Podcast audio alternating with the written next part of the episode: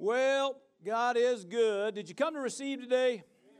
Yeah. All right, we'll get after it. I know we kind of had a few other things we added to it today, but I want to go to Luke 15. I'm going to read a common text today, but there'll probably be nothing common about what we share about it. But Luke 15, please. And I'm going to go start in verse 11. Now, I'm going to ask you one more time. This time, just take a second and think about it. But did you come to receive today? All right. So, got some things I want to share today, and hopefully everybody's got an ear to hear it. And praise the Lord. So, verse 15 says this, "Then he said, a certain man had two sons." Now, you know, sometimes there's a little bit of, you know, some of your you know, scholars or whatever, you know, those that have been through the Word and studied the Word and everything. You know, we know that a lot of times this is referred to as a parable, but there are many who have studied this who believe that he's actually talking about a certain family. All right, he just gets done talking about a couple parables, but then he brings us up. He said, "A certain man." Everybody say, "A certain man." A certain man had two sons. So this story is about a father and his two sons. All right? A father and two sons. Everybody say two sons. All right. So let's read on. It says, "The younger of them said to his father, 'Father, give me the portion of goods that falls to me.'" In other words, my inheritance. "So he divided to them his livelihood." Everybody say to them. All right. "And not many days after, the younger son gathered all together, journeyed to a far country." In other words, out of the, you know, just away from his country. "And there wasted his possessions with prodigal living." All right. "Now when he had spent all, there arose a severe famine in that land, and he began to be in want." Now, we don't really totally know the time frame. Could have been a year. Could have been several years. We don't know. But now all of a sudden he's in want. Everything's gone. The bank's dry. "Then he went and joined himself," in other words, cut covenant with a citizen of that country, which is a big taboo no-no. And not only you know, was that a bad thing, but then he ends up going out into the fields to feed the swine or the pigs, which was huge, okay, because according to his custom and what he was raised, that was a definite no-no. But nevertheless, that's how bad it got, all right? "And it said he would have gladly have filled his stomach with the pods," or the food, right, that he was feeding the pigs. He would have been glad to eat it, and no one gave him anything. Now, obviously, he shouldn't have, you know, joined himself to that citizen. In other words, that's wrong place to make covenant with. Now, there's a whole lot of things being said here. But verse 17, "But when he came to himself." Have you ever been there? All three of you. Have you ever been there? Huh? Going along, and all of a sudden all hell breaks loose, and everything seems to, you know, hit rock bottom, and all of a sudden you come to yourself. Now, hopefully you don't have to wait that long. I said, hopefully you don't have to wait that long. But this gentleman came to himself, you know, and he said, "How many of my father's hired servants," in other words, those that work for my dad, "are eating better than I am? Come on. They have bread enough to spare, and I perish with hunger. I will arise." Now, he's starting to get a game plan here. "I will arise and go," everybody say, "and go," "and go to my father, and I will say to him." Now, see, he's sitting here, amen, this he's legitimately trying to come up with what he's going to tell Dad, because he realized he blew it. What we got going on here is it really is a repentant thing going on. This isn't false humility going on here. He recognized what he's done wrong, and he wants to go make some things right. He said, this is what he says, I will go to my father. I have sinned against heaven and before you, and I am no longer worthy to be called your son. Make me like one of your hired servants." And he arose and came to his father. But when he was still a great way off, his father saw him. Amen. He was a great way off, but his father saw him. Obviously, he was looking, right? He saw him and had compassion. Look at your neighbor and say, "That's a good thing." It's a good dad, right? I said, "That's a good dad." It's a good father. I said, "That's a good father." Amen. Had compassion and ran and fell on his neck and kissed him. Now, obviously, the boy probably still smells a little bit like pigs. But didn't matter to Dad. He was just glad he was there.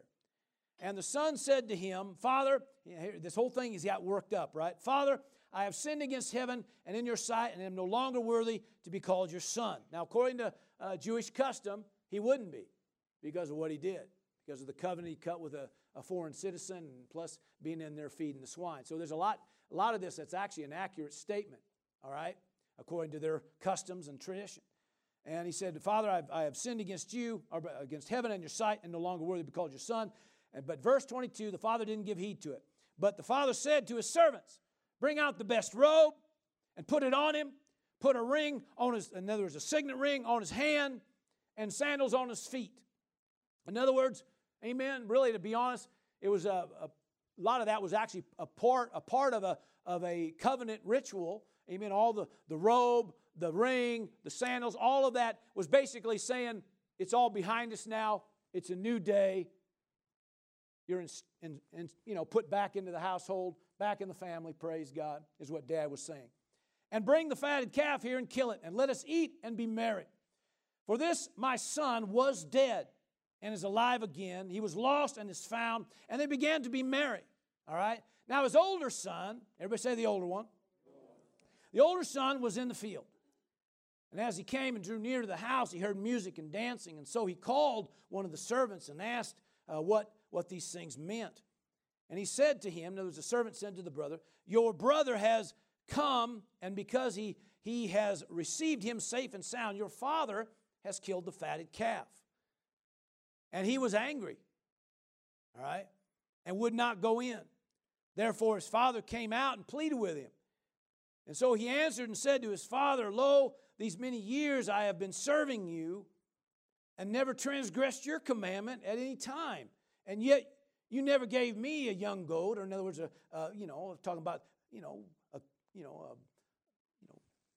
party, kind of a deal. In other words, you didn't kill the fatted calf, you didn't kill the goat and make merry with my friends, or that I might make merry with my friend. But as soon as as soon as this son of yours, you think there's a little sibling thing going on here? Well, just hang on, okay? Who has devoured your livelihood with harlots, you killed the fatted calf for him. In other words, he feels like he's being rewarded for what he did. And he said to him, son, you are always with me, and all that I have is yours. It was right that we should make merry and be glad, for your brother was dead and is alive again, was lost, but now he's found. Now, everybody say two sons. The story is about two sons and a father, a merciful father. And the thing is that both these sons, really to be honest, they forgot who they were, and they didn't have a clue who their father was. They're both sons, didn't realize who they were. And both of them reacted a certain way to something that signifies the fact that they didn't know who they were, and they sure didn't know who their father was, which was sad, because he obviously was a very merciful father. So we have a story about two men here, and the first one, of course, is usually what everybody talks and discusses about is the prodigal son, a lot of times referred to as the prodigal son. The word here, prodigal, it means wasteful, riotous, dissolutely, okay, which means no restraint, which means, and he obviously had no restraint. He went out there and obviously blew all of his inheritance. It also uses a word is defined as profligacy. Okay, now I have no idea. I had to look that up, but it just means no moral principle. All right, so not only no moral restraint, but no moral principle, okay? So in other words, he was just out of control, all right? It also means excess, which means beyond the rules, limits, or the means, whatever. So he's living wasteful, riotous, out of excess. In other words, he's just wasting everything. It also means this. It means unsavedness, okay? And some dictionaries don't even use that as a word, but it means something to you and me as believers. Unsavedness, which just means living outside of God. Okay, in other words, you're living like an unsaved person. So there are a lot more prodigals than you think. There's a lot more prodigals than you think. Sometimes prodigals still come to the church. They don't all just stay away. Sometimes they show up because it brings a sense of maybe it appeases their conscience, we could say. Because sometimes, you know, like King Saul, you know, he had a distressful spirit, and the only thing that would cause that to alleviate or to lessen was when he had David play for him. David would play, and that spirit would subside, and he could kind of get his head above the stuff again and kind of breathe again, feel like he wasn't under that thing. And so a lot of people do that. They come to the house of God, and they get that. Now, we're grateful they come to the house of God. We want everybody to come because you never know if that time they come, even if they're maybe came still thinking they're playing games or still thinking they're just whatever, you know, my hope and heart would be that something would click, something would happen, and their life would be changed, right? We have some people that only come on Mother's Day or Easter. That's another one. And, you know, and we're grateful that people come when they do. We're never down on that. But we also know that, and, you know, as I'm saying, that there's a lot more prodigals out there than you think. All right. Now, there's two sons and a father mentioned in this story. Now, for whatever it's worth, did you notice the father never chased after the son?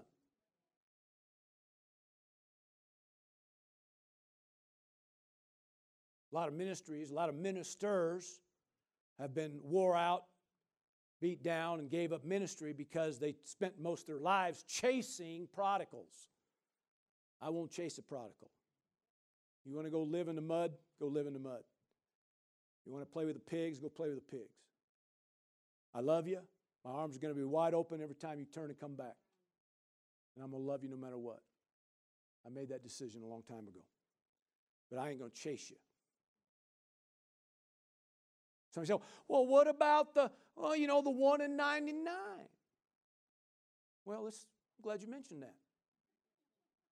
Let's take a look at it. Go back up in the chapter, go to verse 1. Let's take a look at this. All right. Because here's the setting of the whole story. Then all the tax collectors and the sinners. Are you kidding me? Tax collectors, they've got to be the bottom of the barrel.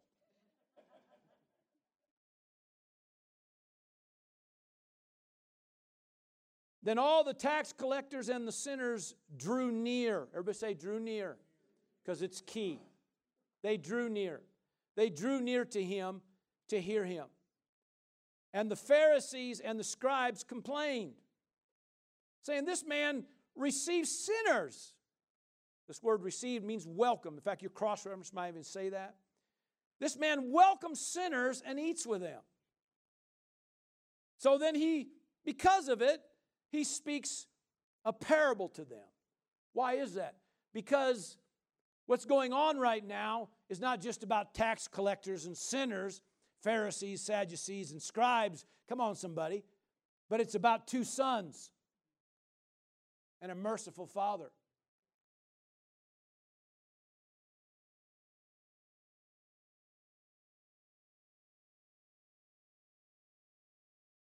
So he starts it off telling a parable, because he can see, I got two individuals here, two type. Now, we know there's more than two men in the room, but we got two type of people right now. We got those that are basically living whatever, living outside of God, and we got those that know it, come on, and then are convinced that they're living for God. Two people. And what we have is a gentleman by the name of Jesus who represents a merciful father. Still with me? Amen. So I'm going to ask another question. Did you come to receive today? All right. So it goes on here. He says, what man of you having 100 sheep, if he loses one of them, does not leave the 99 in the wilderness and go after the one which is lost until he finds it? And when he has found it, he lays it on his shoulders, rejoicing. Now, I don't know by you, but, my kids were in 4-H, and they raised lambs, and the lambs get bigger. And at first, when they're young, it's easy to throw them over your shoulder. They get a little bit bigger. You ain't doing that no more. So, so that kind of signifies something. It's probably not a full-grown sheep here. It's probably a lamb. Come on, somebody. They kind of wandered off, didn't know what they were doing out there playing, and next thing you know, they're not with the herd no more, or with whatever they call it. Is it a flock? Thank you. All right, so anyway, he found it, throws it on his shoulders. He's rejoicing, and when he comes home, he calls together his friends and neighbors, saying to them, rejoice with me, for I have found my sheep which was lost. I say to you, Jesus defines it here. I say to you that likewise there will be more joy in heaven over one sinner who repents. Everybody say repents. Who repents than over 99 just persons who need no repentance. What's the deal here? Is he saying that the one's more important than the 99? He just says that one turned and repented. He brings, the whole story starts, verse 1, where the tax collectors and the sinners have drawn near. They came to hear.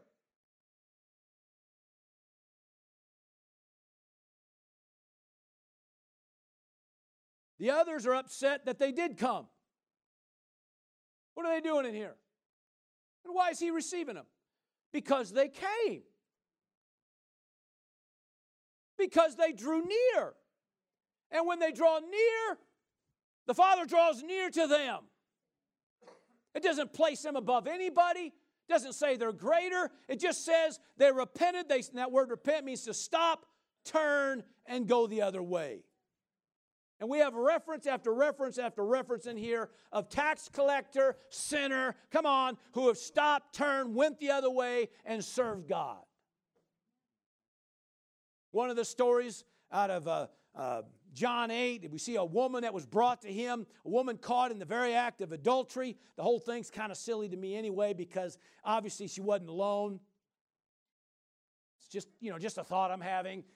But they just bring her. So whatever, anyway, we have all kinds of ideas, whatever. But the point is, they bring this girl, and they basically just did this to try to trick him, to get him caught up in his words, whatever, and said this woman's caught in the very act. According to the law, she needs to be stoned. What do you think? So he's, he knows what's going on. He ain't stupid. So he's down, he's doodling, he kind of leans down, doodling the ground, and, everybody's got ideas, whatever. I just think, quite frankly, he's doodling. He just... just wait and hear from heaven. Amen. Sometimes you don't, what do you do? Well, did you get a word from God yet? No, then keep doodling. Huh? Keep doodling. Well, I'm tired of doodling. Doesn't matter. Did you get a word from God? No, then doodle.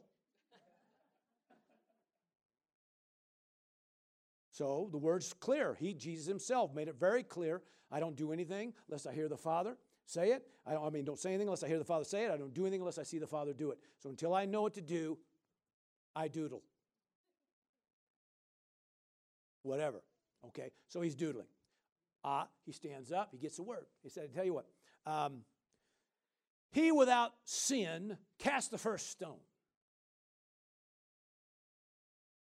Because what do you got here? Well, you got 2 sons.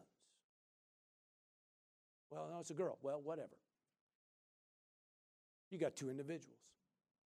You got one that's clearly living outside of God, and you got the rest of them thinking they're living in God. And neither one of them know who they are, and neither one of them know the Father.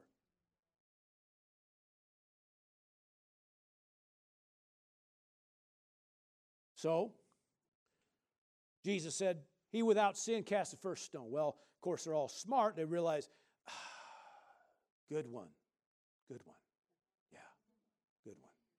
So they, one by one, walk off from the oldest to the youngest, because you always got the young buck still thinking maybe. Anyway, the point is they all walk out. It's all significant. So he addresses the woman. He says, where's your accusers? She says, they're all gone. He said, I ain't here to condemn you or accuse you either. But go and sin no more. So I'm pointing you toward your future. You just experienced a merciful Father.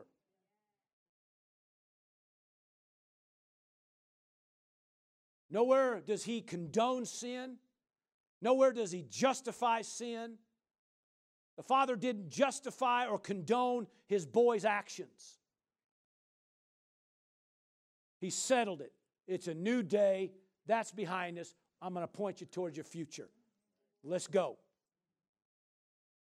Are you still with me? All right. Next one. Just in case they didn't get it, right? He's still talking to him. But you notice the key is about repentance. About him drawing near. Anytime somebody draws near, we throw open our arms and we welcome them. I don't chase them. You want to be a fool? Be a fool. I ain't going to chase you. But the minute you turn and come back, my arms go open wide, I receive you. And I'll do everything I can in my power to help you in any way that I can, to at least minister to you, give you some insight and help you. Anybody else in agreement with that? Yes. Now hang on. Everybody say two sons. Okay. Anyway, another story. He said, what woman having 10 silver coins, if she loses one coin, does not light a lamp, sweep the house, search it carefully until she finds it? Obviously, they got some wealth to it, right? And when she has found it, she calls her friends and neighbors together, saying, rejoice with me, for I have found the peace that which was lost. Amen. Likewise, I say to you, everybody say likewise. See, it's just, likewise, I say to you, there is joy in the presence of the angels over God, over one sinner who repents. The whole story is dealing with men who drew near to Him regardless of what they did an hour ago, a day ago, a week ago. They drew near. And so through these stories, we're finding out God's highest commodity is people.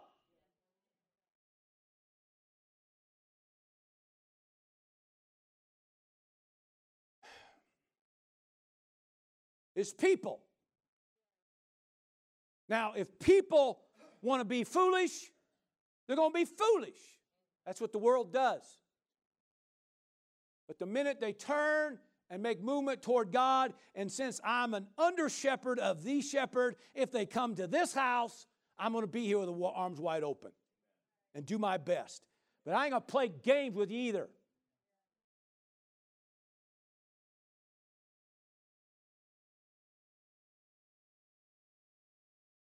And I'm not mad. I just thought I'd throw that in there.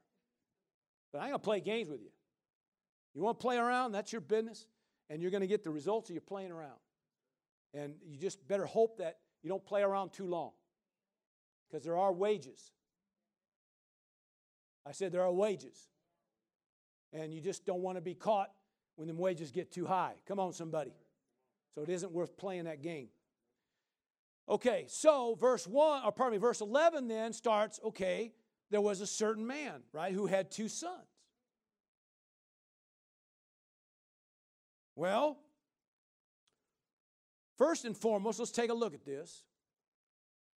The younger of them said to his father, Father, give me the portion of goods that falls to me. Now that right there in itself is just taboo. I mean, come on, dude. Give me my inheritance. Now nowadays, because of the way tax things work, they might set up things with foundations and do different things to try to avoid paying some taxes. So sometimes, a parent might release some of their inheritance, put it into a fund or into some kind of a trust, whatever. And they do that. But back then, that wasn't happening. So we don't know what happened. I do believe there was a falling out. Two sons. I think something happened. It could be they had a falling out with each other. It could be that the boy just, maybe he, growing up, looking over the fence, thinking everything looked greener on the other side. Looking over there, thinking, I should be over there. Why am I trapped here? Happens, right?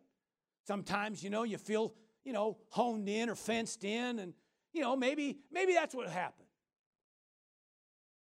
But regardless, Dad, give me my inheritance now. Now, usually, there has to be a death before there's the inheritance. Now, you can get whatever you want out of this. I think it was dishonorable. I think bottom line, this is why I think there was an issue. Because basically he said, I don't really care about you. Just give me what's mine. I'm out of here. He didn't care about his dad. And he didn't care about his brother. Now you remember that. Because the brother didn't just have an attitude. The brother felt betrayed, abused, and overlooked. Are you with me? The other brother. You have to understand that. Remember, two brothers, two sons, and a merciful dad. Come on. Give me what's mine. So he divided to them. The father did it. Why? Amazing, isn't it? A merciful dad. But you notice it said he divided amongst the two of them. Divided to them his livelihood. Not many days after the younger son gathered all together, journeyed to a far country. Of course, he wasted it all. Well, that happens. When you draw back, the word says, we're not those that draw back to perdition or destruction or ruin. But you have to understand, a lot of people do it. Anytime you draw back, you're drawing back towards something. You're drawing back away from your covering, away from. Remember, part of that is about, amen, separating yourself from the way of God. So you start backing up, drawing back. That's why you have to understand there's a lot of prodigals that are even in the house. There might be some in the house today. Raise your hand. No. Just teasing. But there could be some in the house today because you're drawing back. But you have to understand anytime you draw back, that's trouble, Bubba, because you're exposing yourself to the elements of the world. You pull out from under a covering, you expose yourself. All right? All of a sudden, this boy thought, he probably grew up in, in wealth and understood and used to live in a certain way, and all of a sudden now he's got his pockets full. Goes out there thinking it's going to be like usual. No, it ain't. You're not at home anymore. You're not where you need to be anymore. You're out from your covering. And so all of a sudden, man, it goes bone dry. That's why we got a lot of folks out there broke, busted, and disgusted. They pull out. Next thing you know, listen, I'm going to tell you what. Somebody said, well, I don't know why you talk about this stuff. Because it needs to be talked about. We always try to avoid it. Well, I don't want to say anything. When you pull back, you're opening yourself up for trouble. And you think the enemy's just going to lay back and go, hey, bud, it ain't happening. He's going to take because he's a stealer, killer, and destroyer. And that's what he's going to do. That's what he does. But in this story, praise God, this boy came to himself. I said he came to himself. Now, everybody say he came to himself. Verse 17 there. Okay, which means he wasn't himself. He didn't know who he was. That's why he left.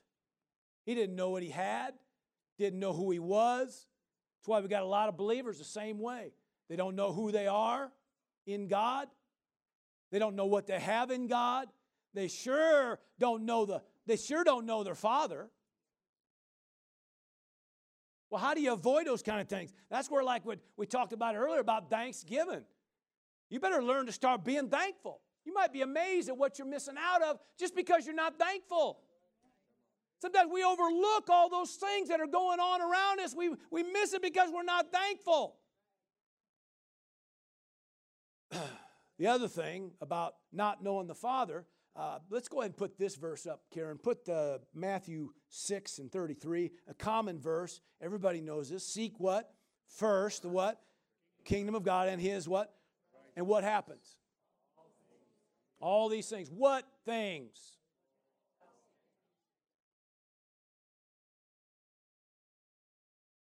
See, if you know the Father, if you know who you are and you know your Father, you ain't going to go out there chasing anything else. The grass ain't greener out there. You just go after Him, and all the other stuff that's out there, all that stuff you think's always on the other side of the fence, starts chasing you. That's how the kingdom works.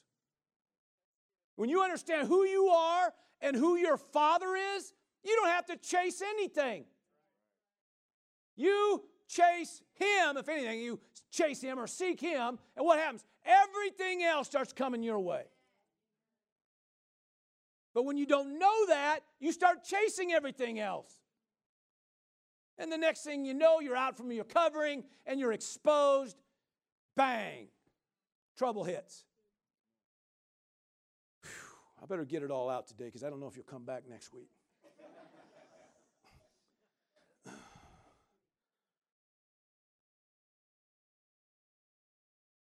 Nobody wants to live outside their covering. Now, I ain't saying everybody has to go to Word of Victory. Well, maybe they should. But anyway, not everybody has to go to Word of Victory. I understand that, okay? A lot of good works, a lot of great things going on there. But I'll tell you one thing, amen, when you do come here, we're pretty protected. Amen. Now, again, if you want to go out and be a fool, I'll let you do that, and the Father will let you do that. But the second you turn back, stop, turn, make movement, we're going to be here with open arms. I purpose that. I purpose that. Somebody says, well, not everybody thinks that way. That's because there's another Son.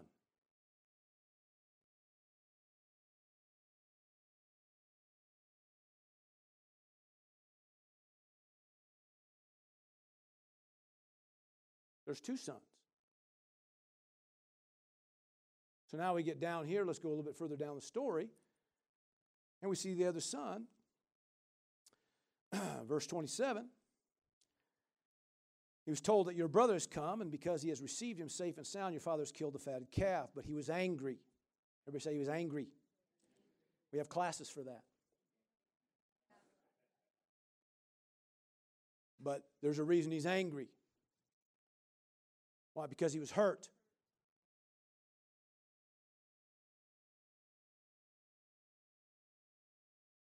We know that. He goes on, verse 29. Put that up there if you will.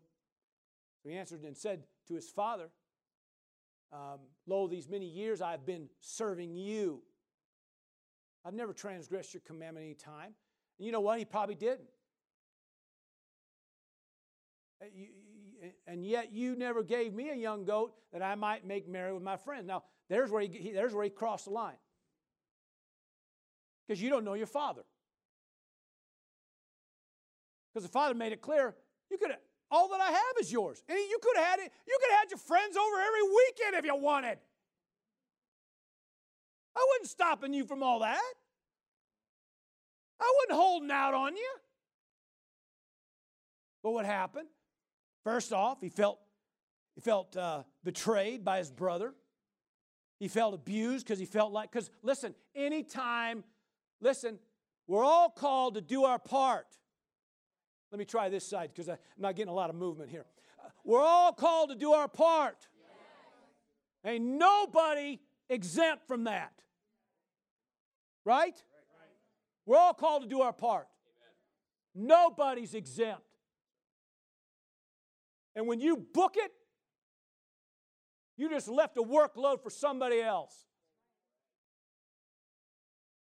And all you did was create feelings nobody wants. Feelings. Nothing more than feelings. It's truth. So you don't do your part. Somebody else has to do. So he's thinking, I'm out in the field. Now my workload doubled. And even though we got servants and people helping, I still got to take care of your crew, and I have to take care of my crew. And I'm overworking my pickup. And it's breaking down on me. And this is happening, and that's going on, and this person's over. And then they forget. Now, next thing you know, I got them calling me because the job ain't getting done like it should be. And, oh, yeah, all of a sudden you show up. Ooh, let's have a party.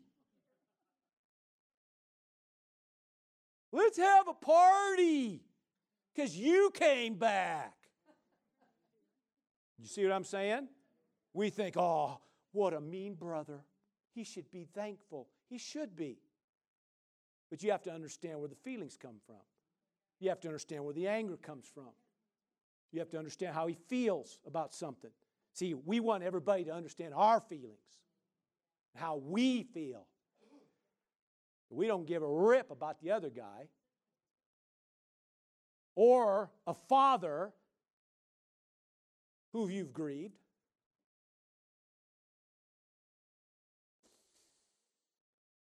Did everybody come to receive today? See what I'm saying?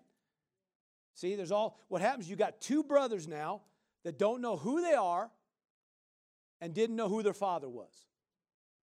Well, what about the brother? What about, well, first off, we should all, the word says, be merciful as your heavenly father is merciful. That's where I had to, years ago, okay? Because you used to bum me out a lot. You did. Work your tail off and get going, and then everybody and their dog hightails it when the going gets a little bit tough, and you're sitting there left holding the bag, and then you're feeling like, oh, God.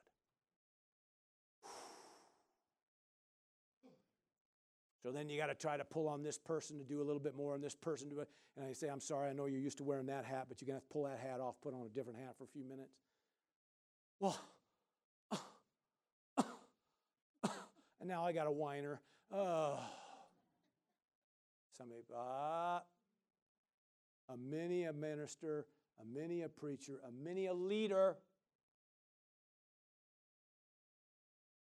Departments, outreaches, all have to deal with these things. All have to deal with it.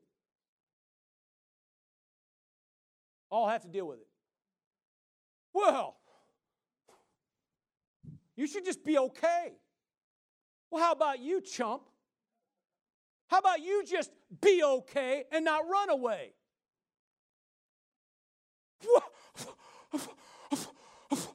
Well, is that easy? So you had to repent, had to turn back toward God. We're here with open arms. Why? Because we had to settle a long time ago. This is what we do. But not everybody thinks that way yet.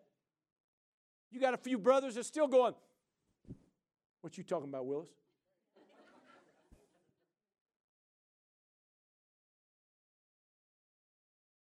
You left me dry, dude.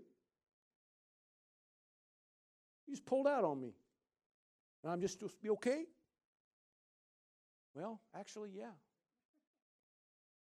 Actually. But if you knew who you were, and you knew who your father is, you'd be okay. Everybody say two sons. Both had issues. Both forgot who they were, and both forgot who their father was. So I'm talking to wherever you're at on the spectrum of life, where you're at in the family. If you're the grumpy brother that doesn't know how to treat the rest of them, Or you're the one that runs and comes back and runs and comes back and runs and comes back and runs and comes back. Or you're just the person caught in the middle going, I ain't saying nothing. And I don't want to do nothing.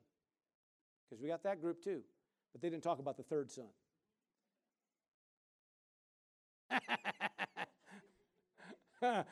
Woo! I could hang out on that one. Anyway, the point is, it doesn't matter where you line up in this thing. Do you know who you are? And do you know who your father is?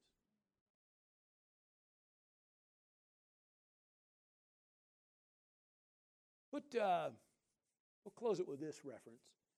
Put 2 Corinthians 3. Let's put that up there. Karen, thank you. Appreciate you. Give her a hand clap if you will. Now listen, we have such trust through Christ toward God. Everybody say trust. Okay, verse 5, please.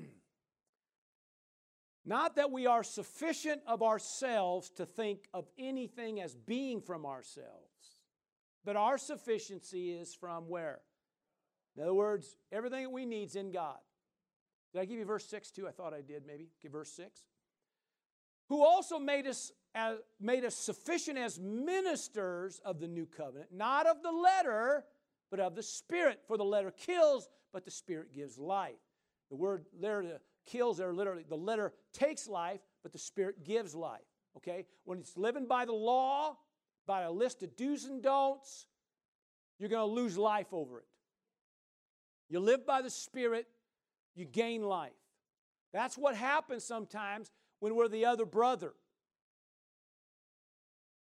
We get living this way, and a lot of times because the fact, the workload or everything that's happening, the pressure of whatever it is, pretty soon you don't even realize that you're not living by the Spirit anymore.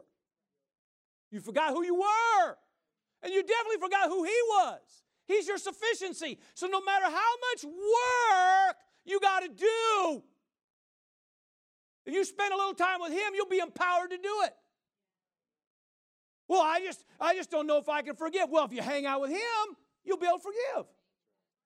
Because you can be merciful as He's merciful. The Word says mercy triumphs over judgment. But if you're not hanging out with Mr. Merciful, you're probably not going to be so merciful.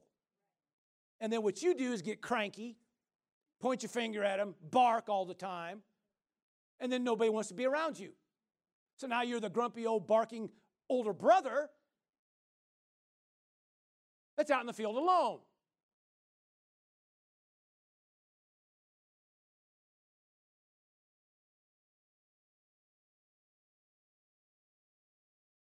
And then now the other brother, the younger brother, comes back waiting. You know, you're grateful that he's here. Praise the Lord. If it's done with sincerity, amen, they're going to be wide open, ready, change me, adjust me, whatever. If they're still playing games, they're going to come and look at you and just use you as their excuse to why they don't come back to church.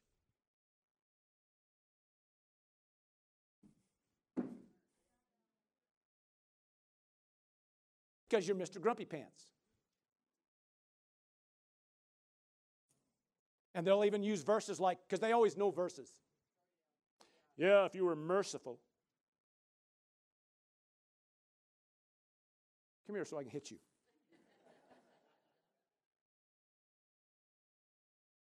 You know what I'm saying? See, you got people on all ends of the spectrum. That's why it just pays. Years ago, the Spirit of God just says, open your arms, receive them.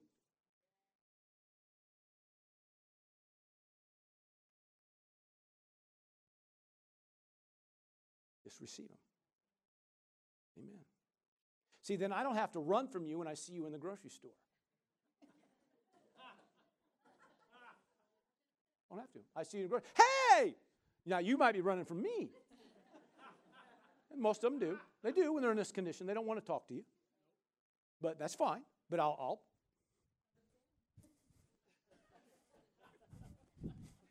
Ha! Caught ya! How you been? Woo! What you buying?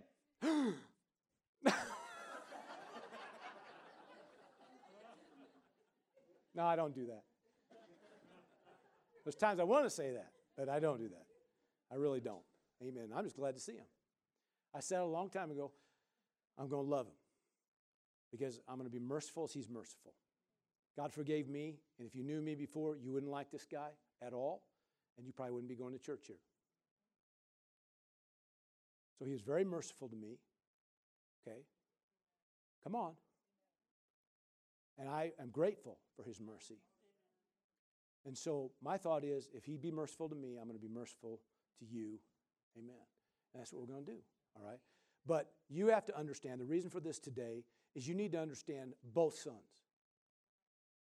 You're one of them. Or maybe you've been both somewhere along the line. That can happen. But you have to understand where everybody's coming from. Okay?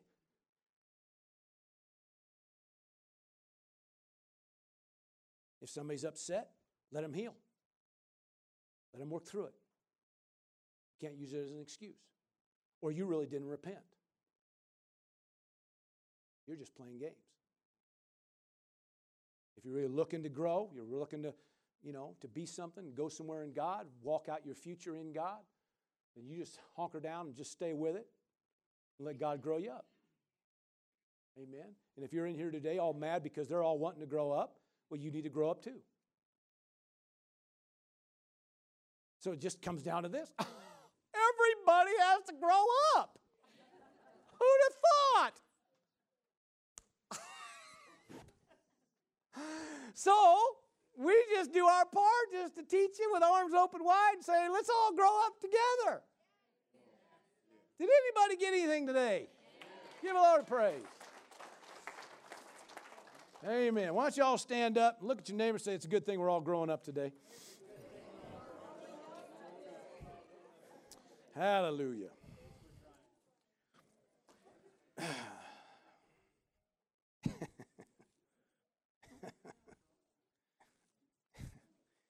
Hallelujah. Hallelujah.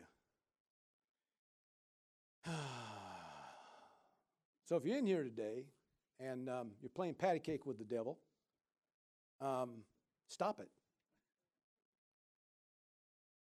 Stop thinking about the grass being greener on the other side, because it ain't.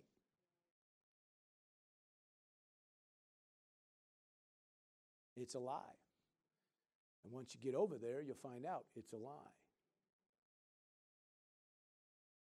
Doesn't end up good. So, if you're playing patty cake with that, then just stop it. Get your heart right. Get your head right. If you're in here today because you're all mad and upset at the rest of the group or whatever, your other brother or whatever it is, knock it off. Grow up. Be merciful.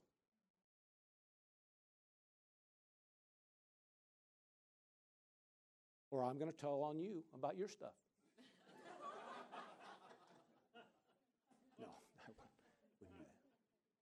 But you know as well as I do, we're drawing on mercy all the time too.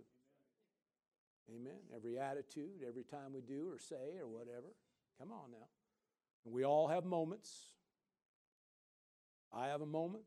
You have a moment. We've all had moments. But I tell you what, it just pays to grow up and do the right thing. Love people. Be merciful. Be kind. Amen. Live for God. Amen. Well, what do I do now? Keep moving forward in God. Well, what about, doesn't matter, live for God, move forward, you'll be amazed. Seek God, all this stuff will come your way. Amen. Just do the right thing. Amen. Father, we give praise and glory and honor right now. We're thankful for this people today. They had an ear to hear and a heart to receive. We're thankful, Lord God, for all those that are even watching and listening by internet. Father, bless them. Praise God. Hallelujah. Empower them to do what's right. Amen. And Father, we give thanks and honor that the good work that you began within each and every one of us, amen, you're going to finish that work. And we're grateful. We can be confident that you're going to finish that work. So we give thanks and honor for that. We give praise, Lord God. Thank you for your mercy, for your forgiveness, for all the times that we, mercy, hallelujah, all the times that we crossed those lines, did those things we shouldn't have done. We're grateful, amen, that you're pointing us toward our future today, and we give thanks for that. Father, forgive us for the times we were upset and angry with everybody, the time we held grudges and the hurts and the pains against others. Father, forgive us for all that mess.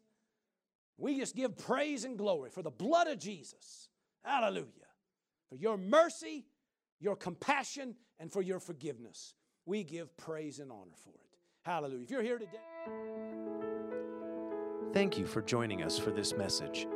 We'd like to take this opportunity to encourage those listening from anywhere in Central Oregon to join us Sunday mornings at 10 a.m.